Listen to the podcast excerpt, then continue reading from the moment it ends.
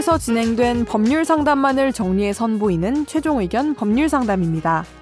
이번 상담은 2021년 1월 8일 최종 의견 253회에서 방송되었습니다. A씨는 회사 공용 PC에서 누군가가 로그아웃하지 않은 상태의 카톡을 받습니다. 우연히 보게 된 채팅방 속에서 자신을 향한 원색적인 욕과 비난을 발견하게 되었는데요. 채팅방에서 오간 험담, 명예훼손으로 볼 수 있을까요?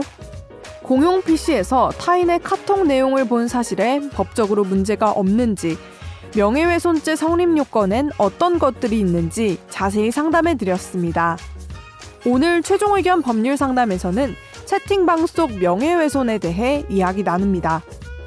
최종 의견의 사연을 보내주세요. 법률 상담해 드립니다. final@sbs.co.kr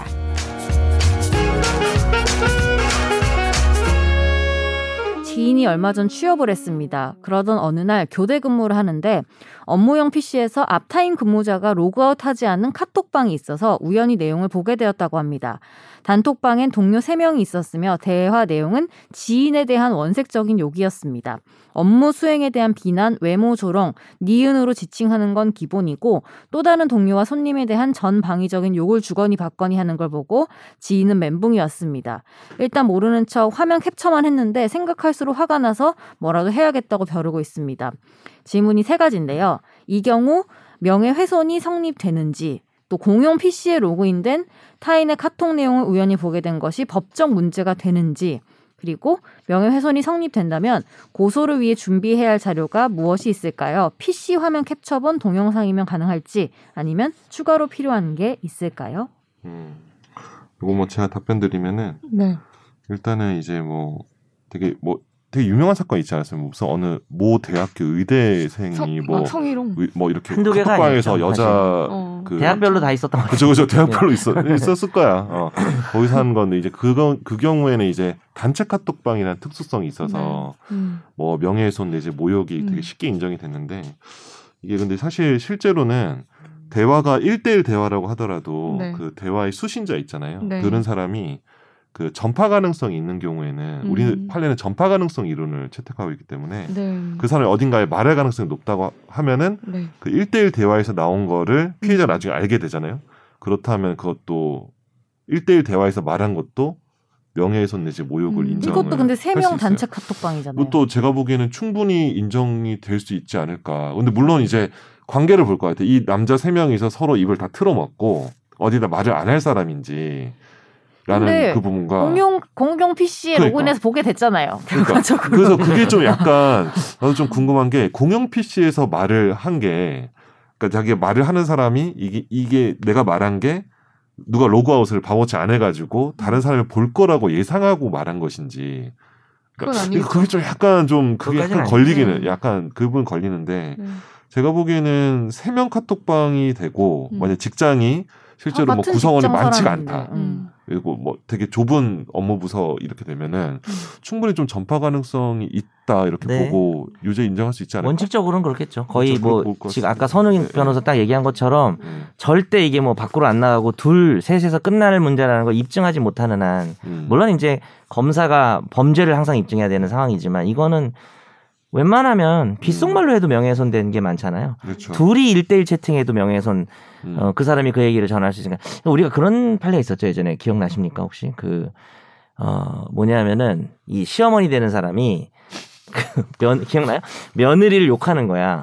근데 이제 친정 부모들 다 모아놓고 그다음에 처남이라 그래야 되나? 그쪽 식구들 처가 식구들 모아놓고 그 여자를 욕하면서 낮에 조금 그렇게 낮에만 되면 시커먼 놈하고 돌아다닌다 이러면서 정말 옛날 말이지. 그러니까 옛날 바람 피로 다니고 안 좋은 얘기를 막 한 거야. 근데 그 명예훼손이 안 됐죠. 왜냐하면은 처가 식구들만 있었고 그 이야기를 자기 딸이자 자기 누나의 이야기를 할 리는 없으니까. 근데 그건 되게 예외적인 사건인 거고 직장 같은 데서는 누구라도 언제든지 이야기할 수 있는 거라서. 그걸 듣고 나서 자기 다른 부서 사람한테 말을 할 수도 있잖아요.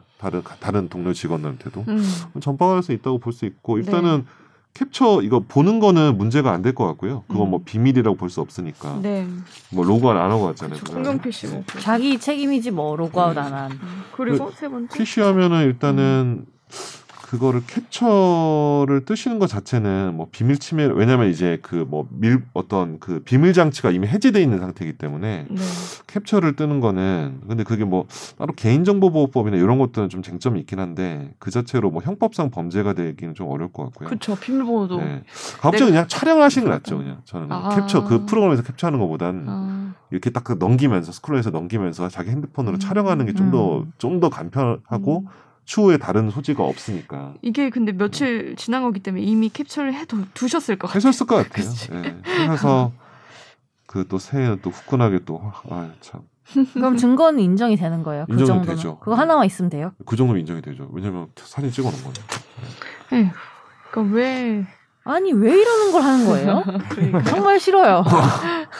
아니 그리고 약간 항상 그런 형태 이런 형태의 그 단톡방을 보면은.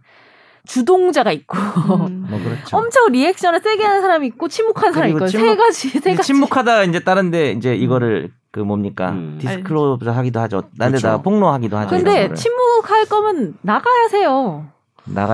나가세요 카톡방에서. 근데 저는 이렇게 봐 이게 그렇게까지 지켜야 우정이 없어요. 인간의 본 이게 제가 이걸 합리화하는 게 아니라 본성인 것 같아요. 그러니까 넓게 보면 이게 범죄거든요. 범죄인데. 넓게 보면 이제 우리는 뒷담화 문화라는 게 있죠. 그렇죠. 보통 이제 카톡 같은 게 없으면 모여서 그렇죠. 뒷담화를 까겠죠. 담배를 피며. 사실 그건 사라지죠. 얘기한 거는. 그렇죠. 그 사람에 대해서 성적인 모욕을 하든 아니면은 그냥 인성을 욕하든 아니면 그냥 뭐 쌍욕을 하든 사라지는데 이제 카톡이라는 게 생기다 보니 그런 것들이 있지. 여기 이 사람들 별 생각이 없는 게 왜냐면 채팅이잖아. 그냥 잡담하는 거지. 근데 이제 이게 기록에 남게 되면 그 훼손을 당하거나 희롱을 당하는 당사자는 그쵸. 피해가 더 커지는 거죠 사실. 그쵸. 그래서 이제 근데 이제 그런 본성들이 있다 보니까. 근데 본성대로 살면요 인간이 아니라고 합니다 보통은. 인간은 이성이 있어야 됩니다. 본성에 따르면 안 돼요. 네. 그 사람 인간이 아닙니다. 못하는 말은 없을 때도 하면 안 되잖아요. 그렇죠. 그래서 저는 사람들 앞에서 다 합니다. 네. 아 그래요? 몸소 실천하고요. 뒤에서 절대 얘기 안 하고요. 근데 그때 왜 앞담아. 성 교사님 얘기 그렇게. 아 그래요? 얘기하지 마세요.